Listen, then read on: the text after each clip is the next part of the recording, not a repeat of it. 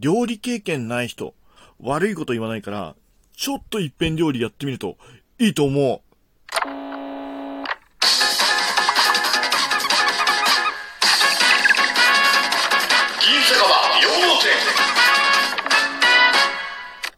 ラジオトークから失礼いたします。東京在住、おっさんリーマン、お酒大好き、銀の城です。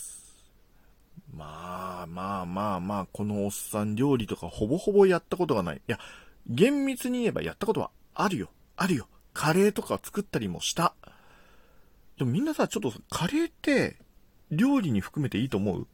や、カレーすらも作ったことない人は、まあ確かに全然カレーも料理だと思うし、いや、侮る中でカレーだって専門店とかたくさんあるじゃない？いや、でもほら、なんだろうな。僕がやっている、僕が作ったことあるカレーっていうのは、まあ、大根とか、大根？大根はいらないか。じゃがいもか。じゃがいもと、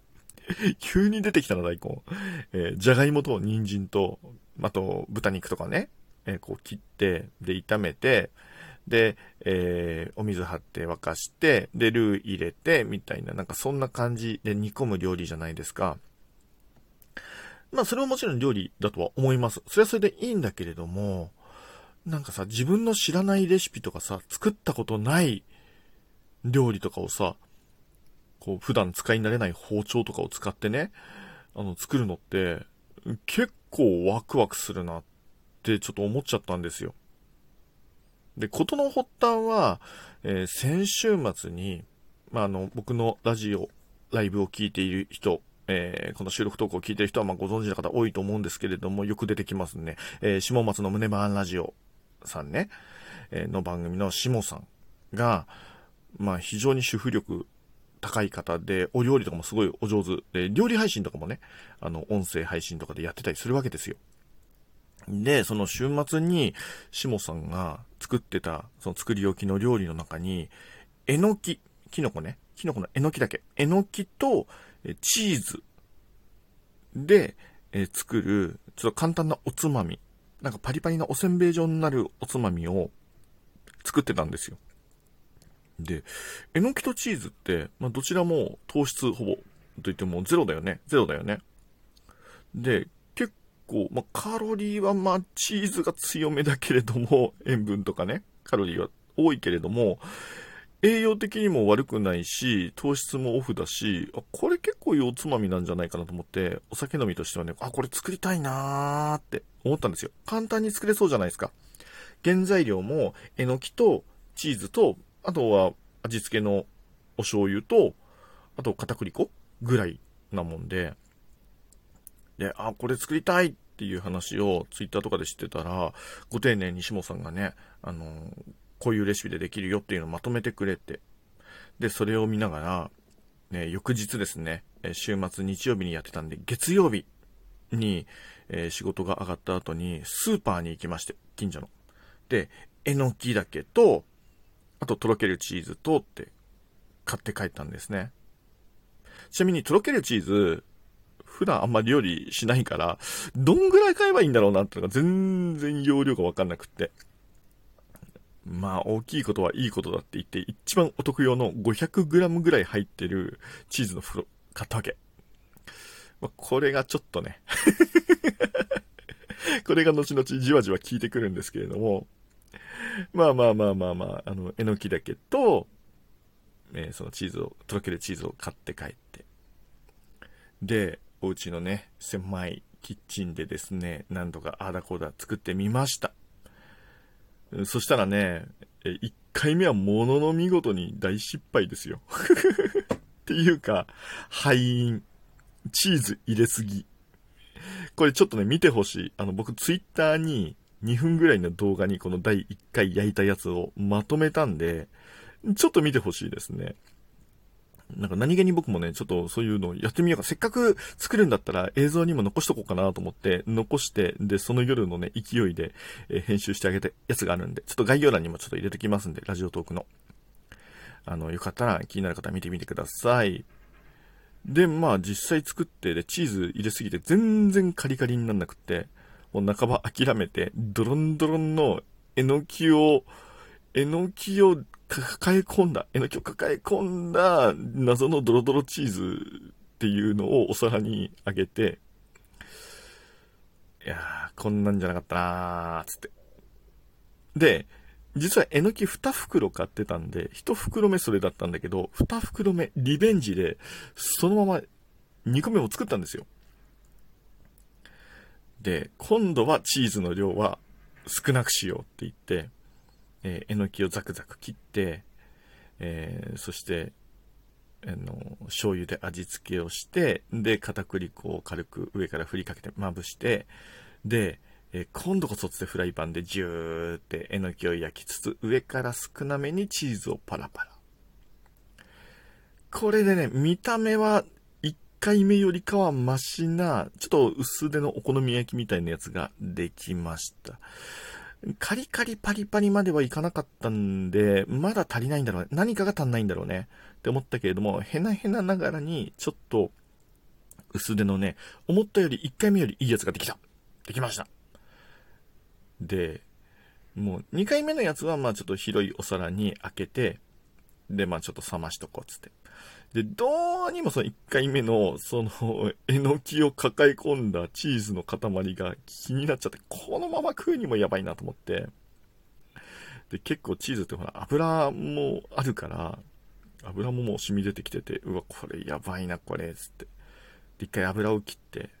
もう一回だけチャレンジしてみようかと思って、そのチーズの塊をフライパンに戻し、で、えー、ちょっと強火にしてね、チーズってちゃんとカリカリ焼けばカリカリになるじゃんって、それを信じて、ちょっとね、結構いい時間ずっとね、焼いてました。で、結果、焦げ焦げになったチーズが、まあ、そこそこのカリカリ感を作ってくれて、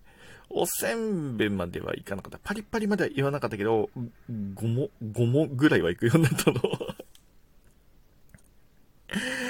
なんとかね、チーズおつまみ。ただ、やっぱり、なんだろうな、ヘルシーなおつまみで、えのき、時々チーズぐらいが正解だった。むしろこのカリカリさせて、ちょっとチーズ味がするぐらいのチーズで良かったのに、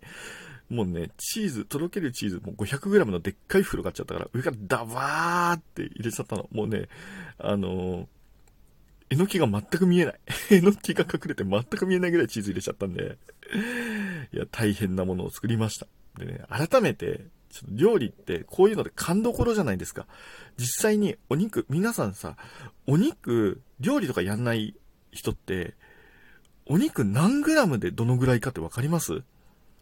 一人頭のお肉 100g、200g とか 150g とかって言われて、自分のお腹にとってどのぐらいのボリュームだろうなってわかります？ご存知ですかね？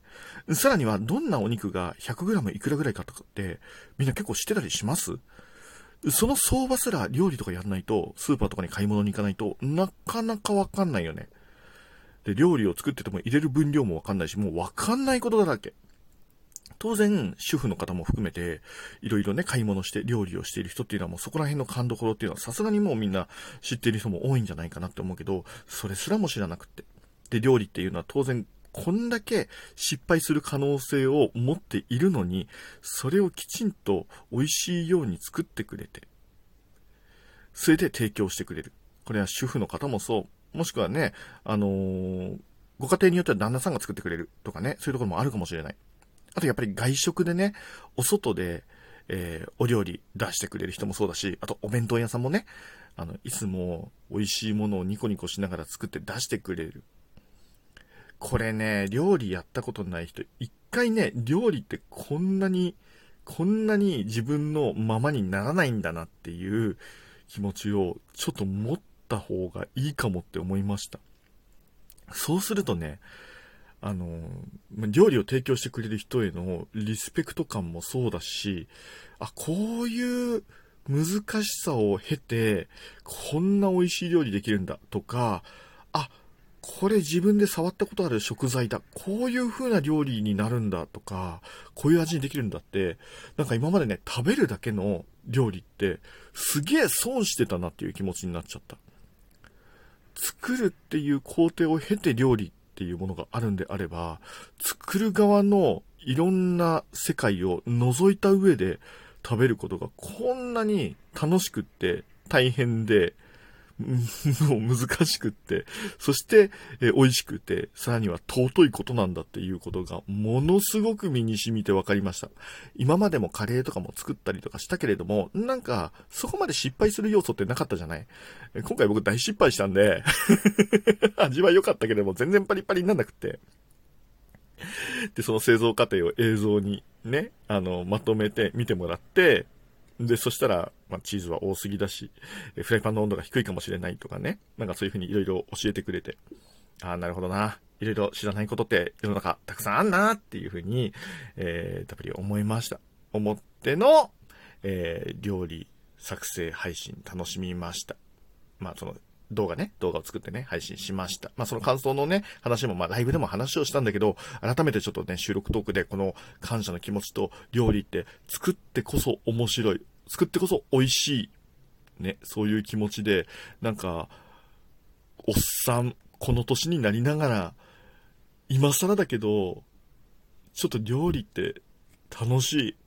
そして料理の世界、今まで半分しか、表の部分しか見てなかったけど、裏も見て、こんなに食べ物って奥深くて楽しい世界なんだなっていうところに、ちょっと扉開いちゃったかもしれない。なので、また、そんな初心者のおっさんでもなんとかできるちょうどいいレシピあったらチャレンジしたいなというふうに思いましたとさ。